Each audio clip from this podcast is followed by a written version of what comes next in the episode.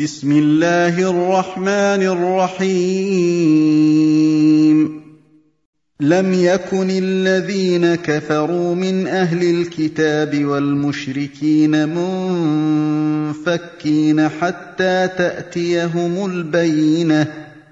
يعني ما كان الكفار من من أهل الكتاب والمشركين منفكين أي تاركين لما هم عليه من الكفر. حتى تأتيهم البينة.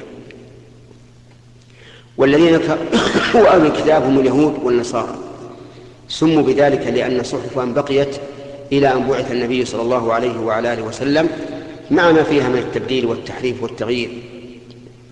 ولكن هم أهل الكتاب. إذا سمعتم في القرآن أهل الكتاب فالمراد بهم من؟ اليهود والنصارى. اليهود لهم التوراة والنصارى لهم الإنجيل. أما المشركون فهم عبدة الأوثان من كل جنس من بني إسرائيل ومن غيرهم. يقول لم يكن هؤلاء منفكين أي تاركين لما هم عليه من الشرك والكفر ومنفكين عنه حتى تأتيهم بينة. فما هي البينة؟ البينة ما يبين به الحق. في كل شيء كل شيء يبين به الحق فإنه يسمى بينة. ولهذا قال النبي عليه الصلاة والسلام البينة على المدعي واليمين على المنكر. فكل ما بان به الحق فهو بينة ويكون في كل شيء بحسب. فما هي البينة التي ذكرها الله هنا؟ البينة قال رسول من الله يتلو صحفا مطهرة فيها كتب قيمة. وهذا الرسول هو النبي صلى الله عليه وسلم محمد رسول الله. محمد بن عبد الله الهاشمي القرشي صلوات الله وسلامه عليه. وجاء بصيغة النكرة رسول تعظيما له لأنه عليه الصلاة والسلام جدير بأن يعظم التعظيم اللائق به من غير نقص ولا غلو.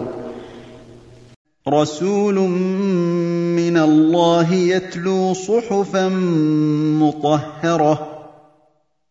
رسول من الله يعني أن الله أرسله إلى العالمين. بشيرا ونذيرا. قال الله تبارك وتعالى وأرسلناك للناس رسولا. وقال تبارك الذي نزل على عبده نزل الفرقان على عبده ليكون للعالمين نذيرا. فهو محمد عليه الصلاة والسلام. مرسل من عند الله. بواسطة جبريل عليه الصلاة والسلام لأن جبريل هو رسول رسول رب العالمين إلى رسله. موكل بالوحي ينزل به على من شاء الله من عباده إذا من من المراد بالرسول الأخ؟ أي من المراد به؟ محمد طيب من أرسله؟ الله كقوله رسول من الله يتلو صحفا مطهرة من هو الواسطة بين الرسول وبين الله؟ جبريل لأن جبريل موكل بالوحي ينزل به على من يشاء من عباده من عباد الله.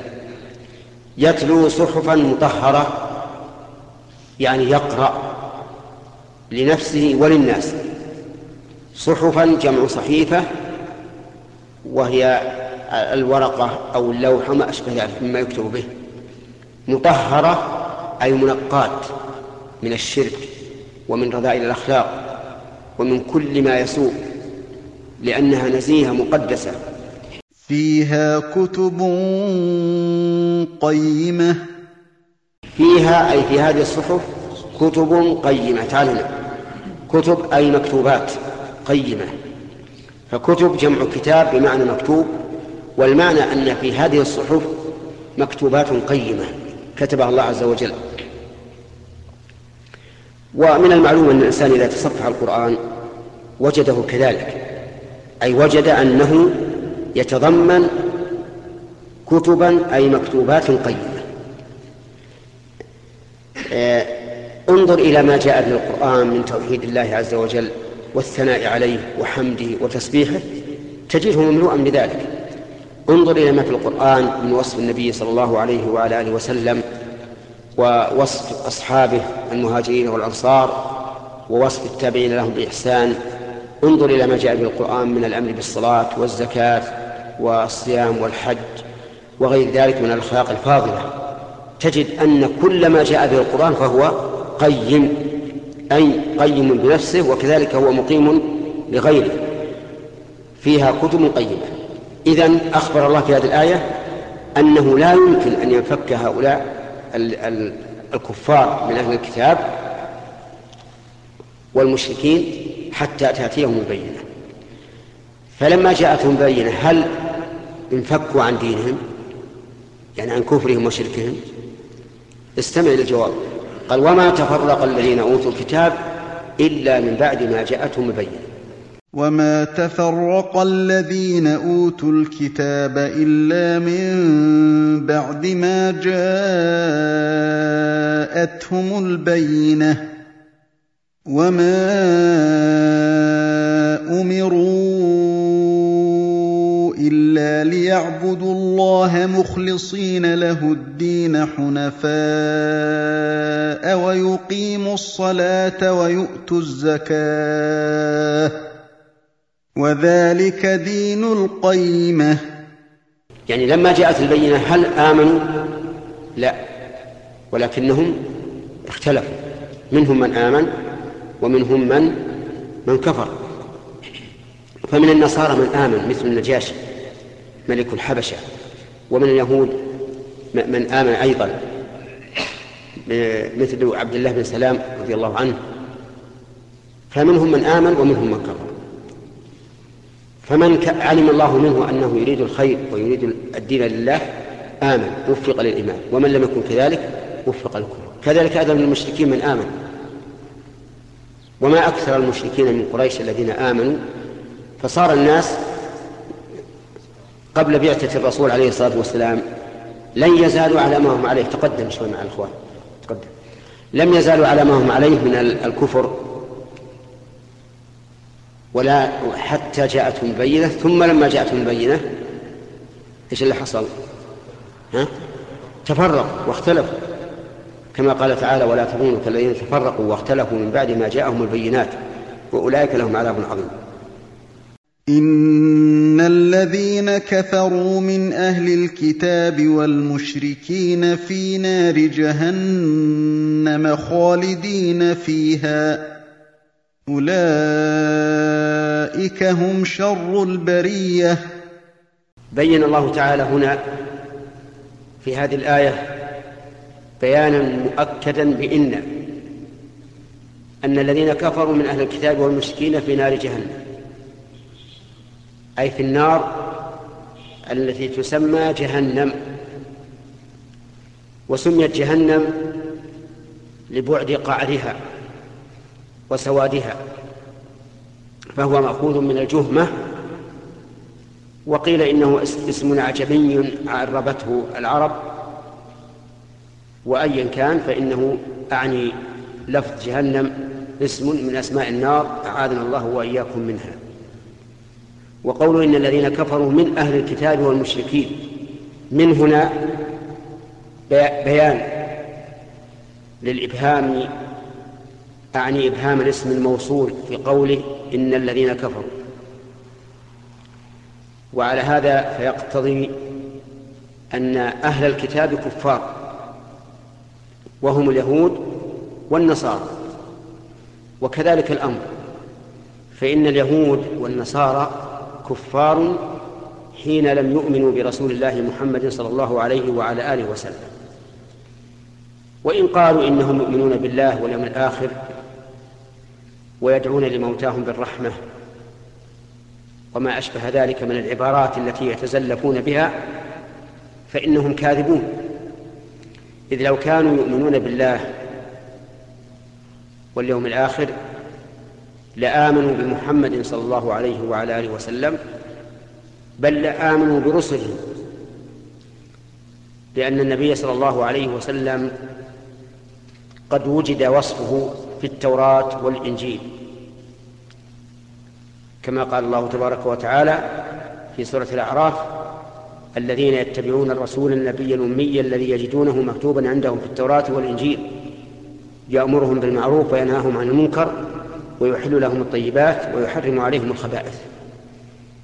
بل إن عيسى صلى الله عليه وسلم بل إن عيسى صلى الله عليه وسلم قال لبني إسرائيل يا بني إسرائيل إني رسول الله إليكم مصدقا لما بين يدي من التوراة ومبشرا برسول يأتي من بعدي اسمه أحمد.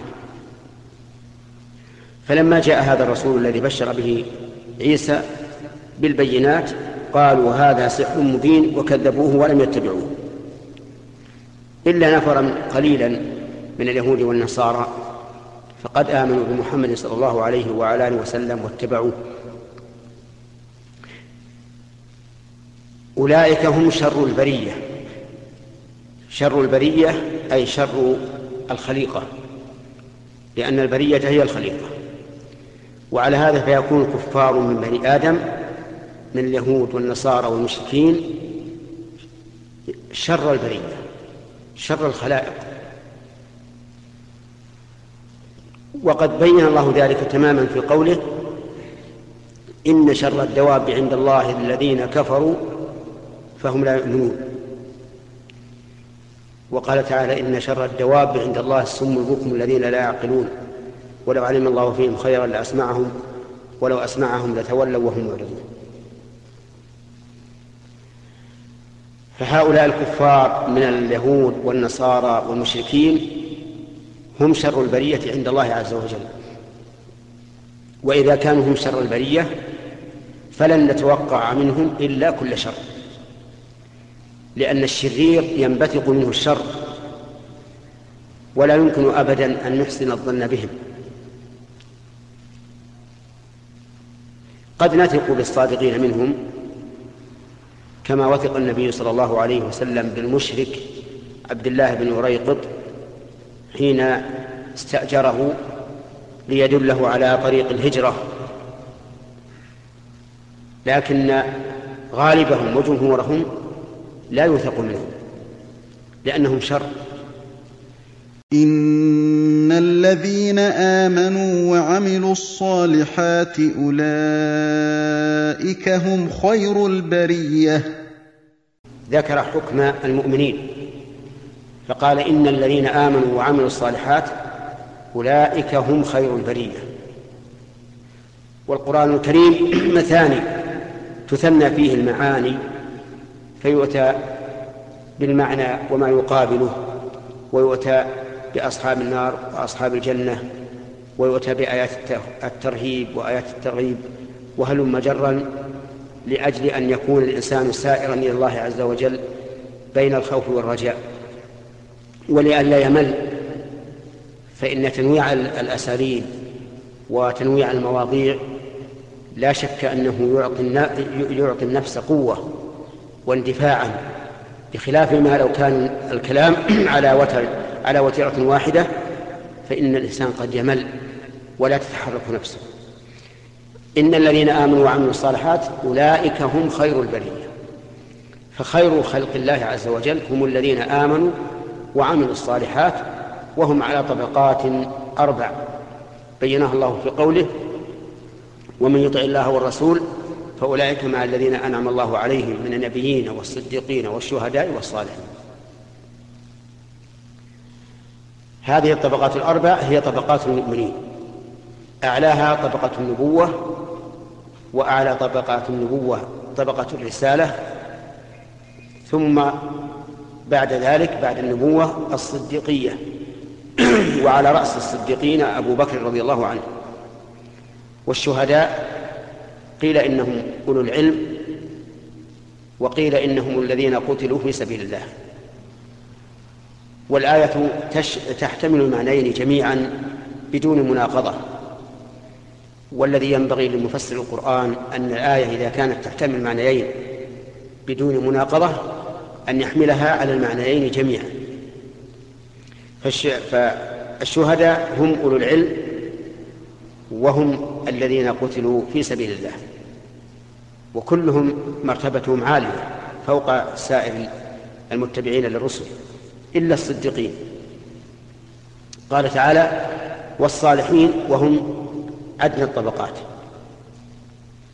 فالذين آمنوا وعملوا الصالحات على اختلاف طبقاتهم هم خير البرية أي خير ما خلق الله عز وجل من البرايا. جزاؤهم